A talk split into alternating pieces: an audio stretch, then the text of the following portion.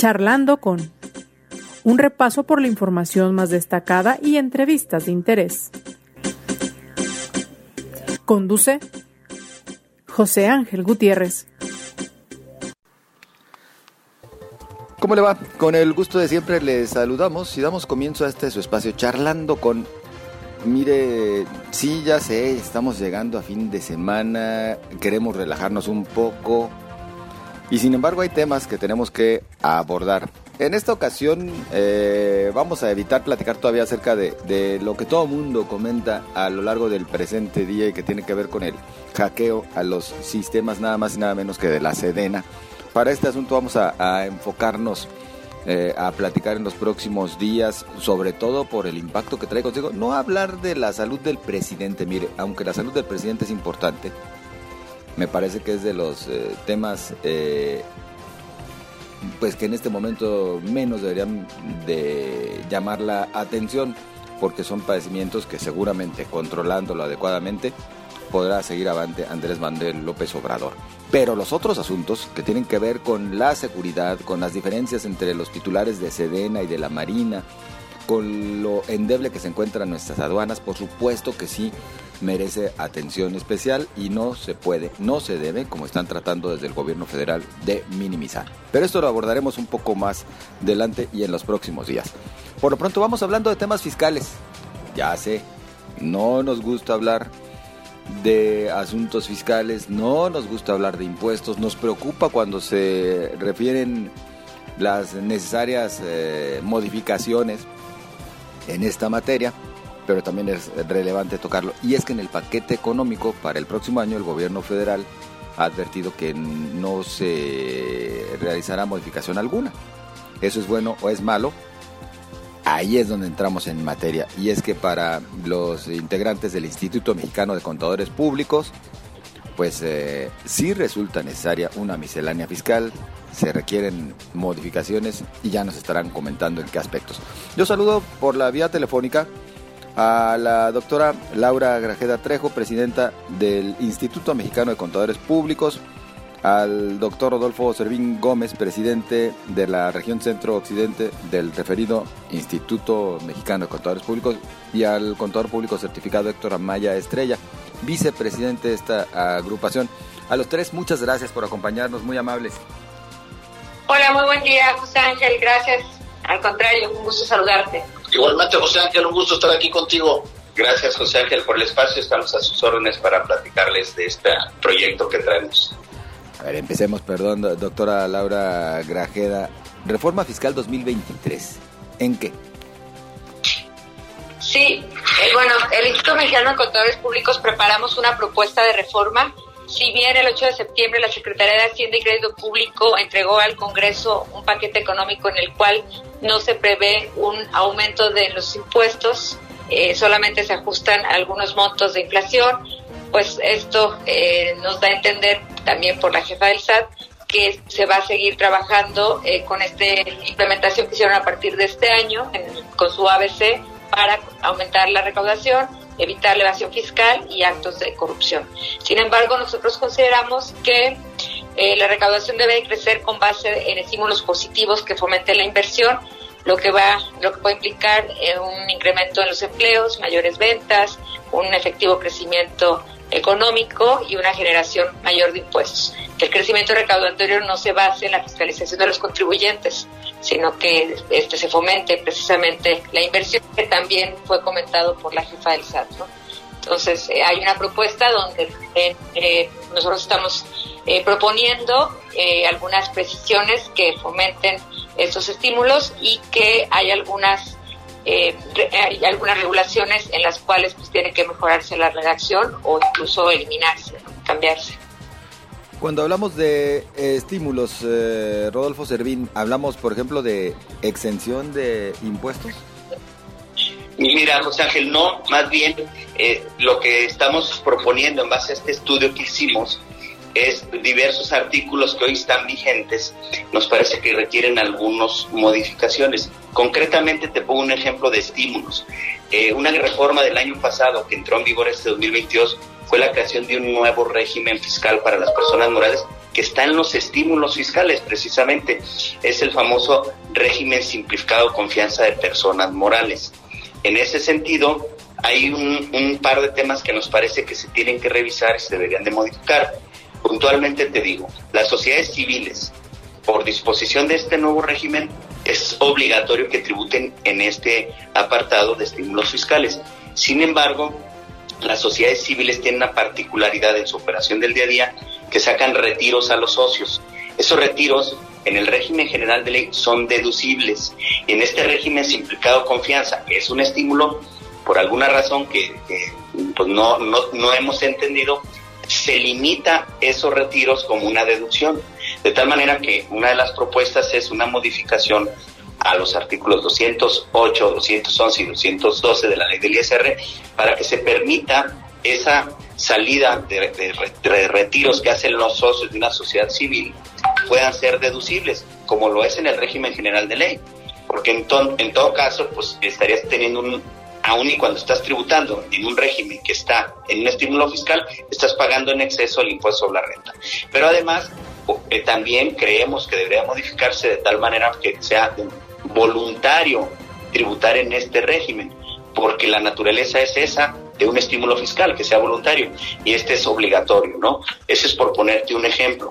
Otro, cuando la doctora Laura se refiere a estímulos, es precisamente apoyar a quienes menos tienen. Te platico, el subsidio para el empleo. El subsidio para el empleo, para el empleo que existe desde 1994 es una especie de crédito fiscal para los trabajadores que menos ganan.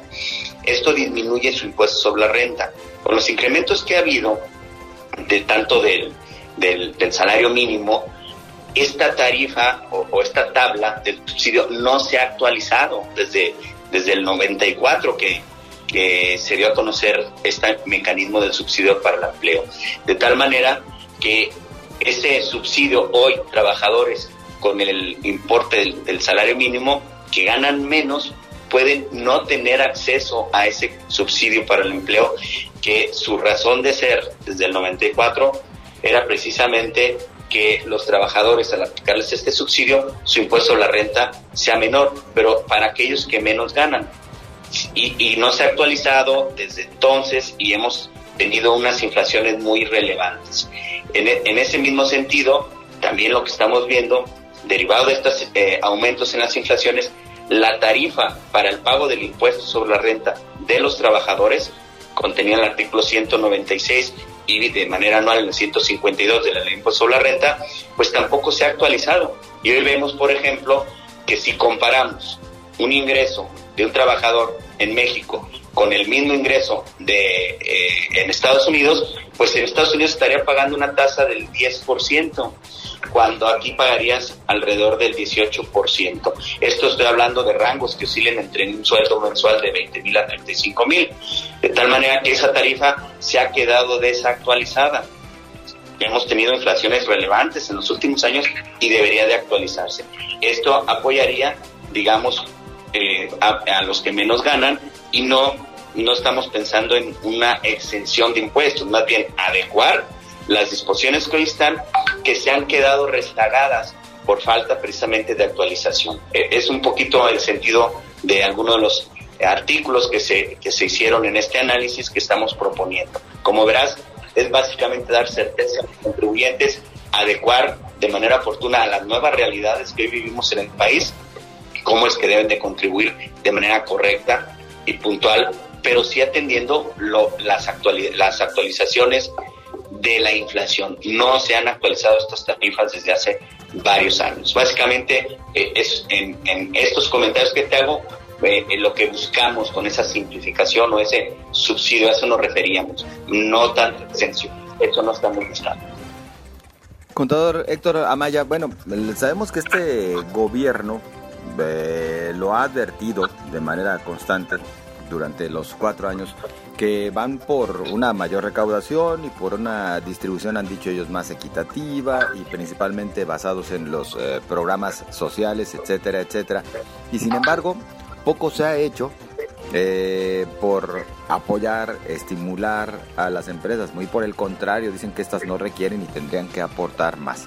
En ese tenor, ¿qué confianza tienen, por ejemplo, de que estas y algunas otras propuestas en favor principalmente de las eh, empresas, las personas físicas y morales, se pudieran realizar sin que se considere como que están yendo en contra de pues lo marcado por la llamada cuarta transformación? Bueno, José Ángel, definitivamente yo parto de decirte que considero que, que se va una oportunidad de realizar cambios importantes. Eh, este es el penúltimo cambio que tiene la actual administración. Ya el año que entra será un año muy complicado por todo lo que viene, que es un año electoral, y hubiera sido muy bueno que lo que estuviera haciendo falta para cerrar este sexenio se hubiera hecho en este en este momento, ¿no? Eh, no, lo ve, no lo vemos porque no hay iniciativa de cambios, como ya se indicó, y consideramos que de cualquier forma, como un eh, organismo, como una institución profesional y todos los ciudadanos que tengan este, algo que aportar, pues estamos en posibilidad de hacerlo. Se ha conformado esta iniciativa precisamente buscando una reforma no de aumentos en los impuestos, no de hacer algún cambio, si tú quieres, en el fondo de lo que viene siendo el, pago, pero sí en las formas, sí en considerar algunas cosas que ya están eh, fuera de uso o algunas cosas que incluso están desactualizadas, como bien lo indicaba Rodolfo hace un momento. Entonces, tenemos muy en claro que una reforma fiscal debe propiciar más trabajo, es decir, más, más, este, eh, más eh, posibilidades de más contrataciones de empleados. Número dos, más inversión debe buscar también de alguna manera hacer que la economía crezca.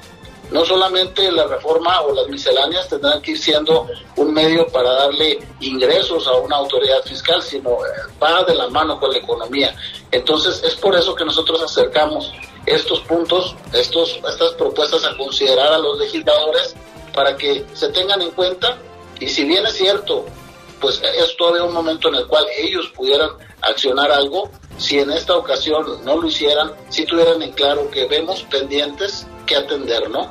Que por parte de nosotros no, no dejemos pasar este momento que para indicar pues cuáles son estos puntos importantes a considerar, mi estimado José Ángel. Creo que eso es lo que yo te podría decir, no contraviene para nada lo que viene siendo un plan de gobierno, lo que estamos buscando de alguna manera es precisamente apoyar la economía, que es la generadora de los empleos y la que nos va a dar el cómo poder salir adelante este, con todos los planes que se tienen a nivel nacional. Y vaya que como nunca para 2023 se requeriría de estímulos, principalmente estímulos para el sector productivo, partiendo de que aquellos que tienen dinero hoy en día, los que tienen para invertir, pues eh, le están viendo mayor atractivo a invertir en deuda pública por el nivel en que se encuentran las tasas de interés ya y todavía lo que se espera hacia noviembre con otro ajuste eh, por parte del Banco de México, lo cual indica entonces que preferirán irse a lo seguro, a, comprar eh, documentos gubernamentales en vez de invertir en proyectos que pueden resultarles de riesgo en estos momentos. Así que todo incentivo podría abonar para bien. Yo les preguntaría, eh, siempre se ha dicho, urge ya una reforma fiscal de fondo. Doctora Laura Grajeda, ¿hasta qué nivel se requeriría, inclusive rompiendo tabúes, como que siempre vemos como que es algo completamente malo, el ajustar a la alza algunos impuestos? Mucho se ha hablado del impuesto al valor agregado, que podría así ajustarse inclusive logrando mejores efectos en la recaudación y hasta reduciendo, por ejemplo, eh, el impuesto sobre la renta. Sí, efectivamente, bueno, desde 1986 venimos escuchando el tema de facilidades administrativas, facilidades para que los contribuyentes puedan pagar sus impuestos de una manera más sencilla. Hace un momento que Rodolfo compartía del reciclo, pues es un régimen que consideramos puede ser muy positivo para un gran número de contribuyentes, pero necesitan conocerlo y preparar, hacer un, análisis ¿no? y, comparar cómo están pagando sus contribuciones y cómo eh, podrían a lo mejor tener eh, ventajas de migrar a un, a un régimen como este. Eh, definitivamente, y también lo, lo mencionábamos al principio, lo que queremos con una reforma efectiva fiscal es que se brinde certeza jurídica a los contribuyentes. Hoy hay muchos temas sobre la mesa por parte del SAT que como Instituto Mexicano de Contadores Públicos hemos externado en distintos momentos, con todos los cambios que sí hubo a partir del primero de enero del 2022 y que consideramos todavía no se atienden al 100%, como es el tema de las citas ante el SAT, es esta migración de facturación de versión 3.3 a la versión 4.0, el tema del CFDI de complemento carta aporte para todas aquellas personas, eh, empresas que transitan mercancías en territorio nacional, que va un 3.3% de, de avance en cuanto a la a la migración en estos dos temas de, de, nueva implementación de facturación, estas cartas de invitación que está haciendo llegar la autoridad eh, ahora sí que como un mecanismo de, fiscalización. Hay un tema que nos interesa eh, a los contadores públicos porque eh, existe ya desde el 1 de enero de 2022 una responsabilidad penal en temas de presentación de dictamen fiscal, donde puede ser tipificada defraudación fiscal y un delito fiscal y el contador público pues lleva una responsabilidad en lo mismo. Entonces sí consideramos que es necesario una revisión y una sensibilidad por parte de los legisladores para atender todos los temas que efectivamente brinden certeza jurídica y sobre todo que vayan alineados a la situación que vive nuestro país de, inseguridad, este, ahora sí que eh, donde se pone en riesgo la integridad física, ¿no? Este tema de complemento carta-aporte eh, es un tema que, en todos nuestros, la oportunidad que tenemos de, manifestarnos en medios de comunicación es eh, que estamos viviendo tiempos muy, muy complicados y que hay un gran número de personas que están transitando en,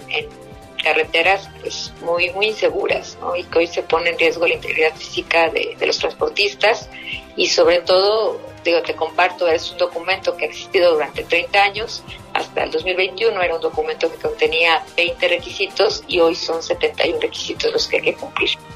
Sí, es un exceso, entonces pues hablar de una reforma donde efectivamente haya facilidades, donde nosotros como instituto y como contadores queremos fomentar siempre esta cultura contributiva y nos interesa que, a nuestro país le vaya bien, que los contribuyentes cumplan, pero de una manera sencilla, de una manera este, que les genere esta certeza jurídica de que efectivamente estamos cumpliendo eh, cabalmente, ¿no? Es nuestra, eh, ahora sí que, obligación eh, constitucional, ¿no? El, apoyar para el gasto público, pero sí también necesitamos que el gobierno nos dé las herramientas para pues, hacerlo de una manera eh, más sencilla y, y, más segura. Claro. Bueno, obligado a preguntar, y perdón, lo dejo abierto para quien guste responder, porque por cuestiones de tiempo prácticamente ya estamos por, por despedirnos. Eh, las propuestas del Instituto Mexicano de Contadores Públicos fueron ya presentadas ante la Secretaría de Hacienda, ante algunos legisladores, principalmente del partido mayoritario. Eh, ¿Qué es lo que han logrado hacer dentro de este pues cabildeo buscando que se lleven a cabo estos ajustes? Iniciamos hace dos semanas. Nosotros estamos conformados por 60 colegios federados distribuidos en todo el país. Entonces presentamos la propuesta ante los presidentes de estos colegios precisamente para que se acerquen a los legisladores eh, que conocen, que, que, finalmente fueron votados en cada una de nuestras localidades donde nos encontramos. Y la semana que entra tendremos reunión ante la Comisión de Hacienda eh, sí queremos cabildear, sí queremos que nos escuchen y que esperamos y tenemos la confianza que los legisladores sean sensibles ante los argumentos técnicos que hemos expuesto en este documento. Bueno, pues ya tendremos oportunidad que nos platiquen cómo les fue en este eh, cabildeo y en su momento veremos pues si no ocurre lo mismo que ha sucedido en el legislativo durante los últimos años, que todas las propuestas simplemente las batean. Pero ya estaremos viendo más adelante. Doctora Laura Grajeda, eh, contador Héctor Amaya, doctor Rodolfo Servín, muchas gracias por acompañarnos. Al contrario, muy, muy amable por tu invitación. Gracias, José Ángel. Gracias, José Ángel. Un saludo a todo tu auditorio y seguro que luego estaremos platicando cómo nos va con todo este paquete, que son alrededor de pues, más de 60 propuestas las que estamos, estaremos presentando. Por supuesto. gracias por el espacio. Contrario, un placer. Y bueno, como ya lo escuchó usted, más de 60 propuestas. De, de repente, de complicado simplificarlo todo justo a través de un solo espacio. A usted que nos escucha, muchas gracias por su compañía. Le invitamos a hacernos llegar sus comentarios a través de las redes sociales. Estamos a la orden en Twitter, arroba José Ángel GTZ en Facebook. José Ángel Gutiérrez, la fanpage a su disposición. Para usted lo mejor. Nos escuchamos el lunes. Pásela bien.